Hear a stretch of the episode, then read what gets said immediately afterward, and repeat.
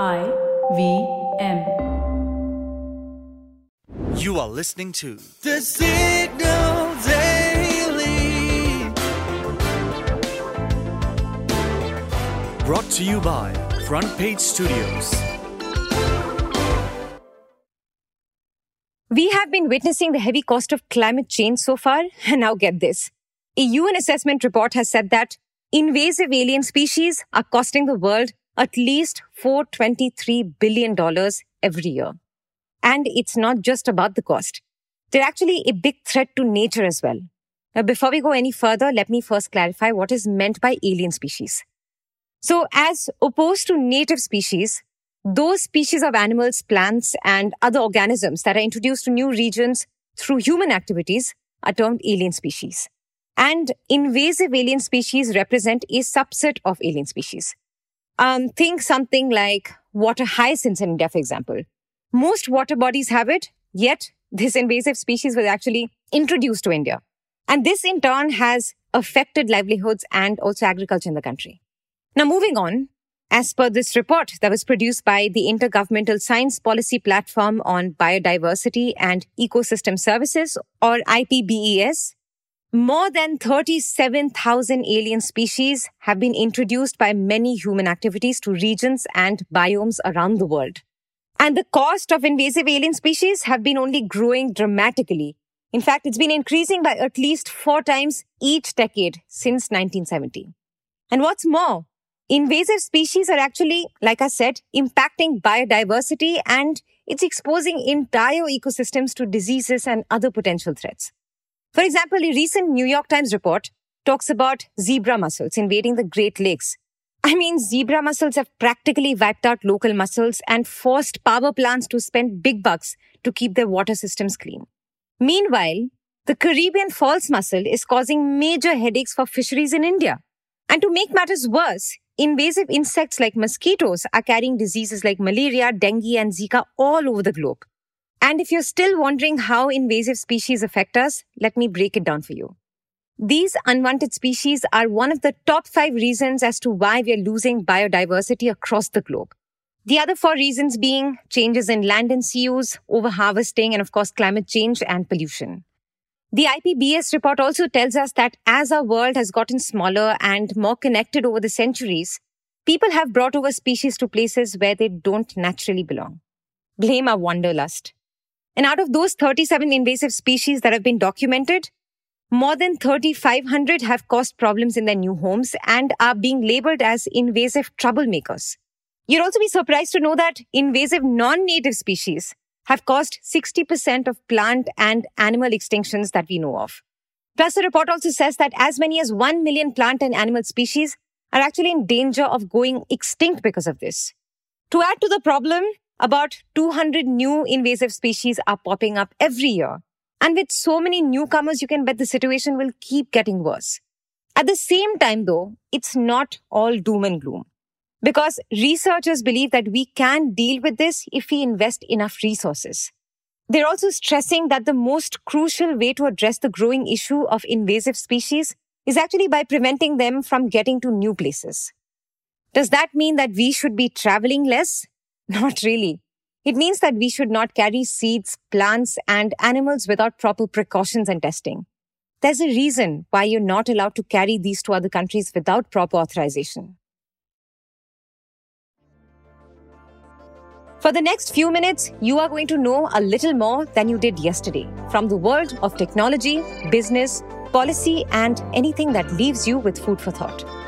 Hi, I'm Shorbury, and this is the deep dive for 6th September 2023.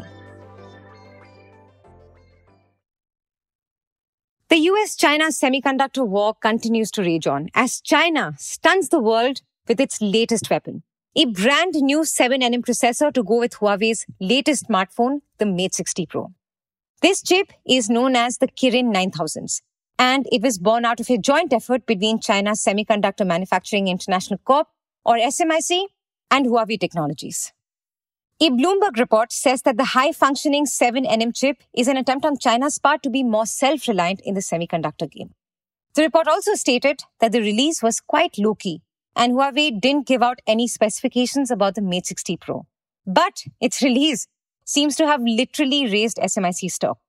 Its share prices, in fact, rose in Hong Kong by 11% and in Shanghai by 6%.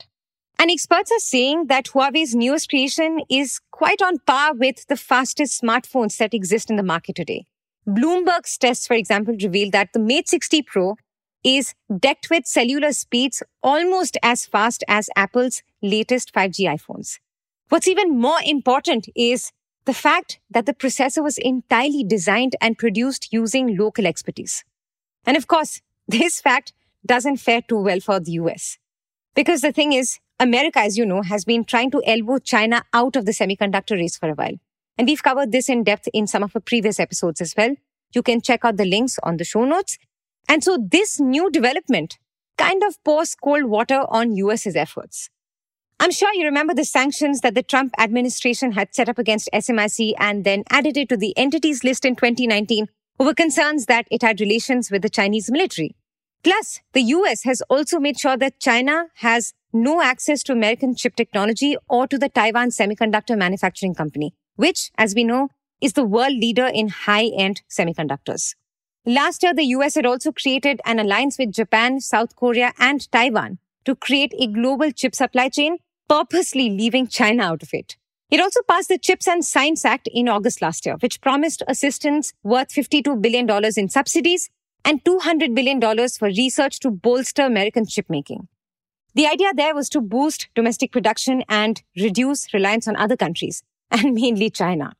What's more, Fortune pointed out that President Joe Biden signed an executive order last month banning US investments in three Chinese technology sectors, which are semiconductors, quantum tech, and AI.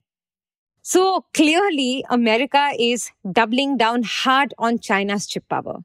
But how long can the US really manage to hold it off? Because China is clearly beginning to catch up. And the US can only do so much with all the gatekeeping as China has been actively trying to recruit tech talent for its semiconductor ambitions under the Qiming program, which the US also grossly disapproves of, of course. The new NM SMIC chip may be behind the cutting edge 4nm technology that is used in iPhones and other high end smartphones today, but it certainly is an impressive feat considering that they had no supposed external help or any access to foreign technology. Stephen Leung, a UOB Kay Hong Kong executive director, told Bloomberg that the chip is certainly a huge boost for China's chip making industry. He said, and I quote, most people didn't foresee that China could catch up in this area so quickly. However, there is still a chance that maybe the 7nm chip is all China can manage without any help. Because you see, the Taiwan Semiconductor Manufacturing Company uses extreme ultraviolet lithography or EUV machines to make the high-end chips that are used in iPhones and the US has actually ensured that China cannot access those machines. So how will it be able to get to the 4nm chip without the know-how and the sophisticated tools? Even the volume of production for that matter is being doubted, as China doesn't have sufficient infrastructure to support a large scale production for even the 7nm chip. This is perhaps why the Mate 60 Pro was made in a limited quantity and it sold out so fast. But its alleged network of secret chip fab chains does seem to suggest its unrelenting ambitions. Question is, how far will China be able to push itself? And how far will the US go to stop it? Let's find out together. If you like listening to the Signal Daily, please show some support. Rate us and review us on Apple Podcasts and Spotify. We'd also love to hear what you have to say about this podcast. So feel free to shoot us an email at hello at thesignal.co. The Signal Daily is produced in association with IVM. This episode was written and researched by Sneha and Tanuja. Edited by Dinesh Narayanan. Produced by Manaswini. Mastered and mixed by Manas and Nirvaan. You can catch this podcast every morning on Spotify, Apple, Amazon Prime Music, Google Podcasts, or wherever you listen to podcasts.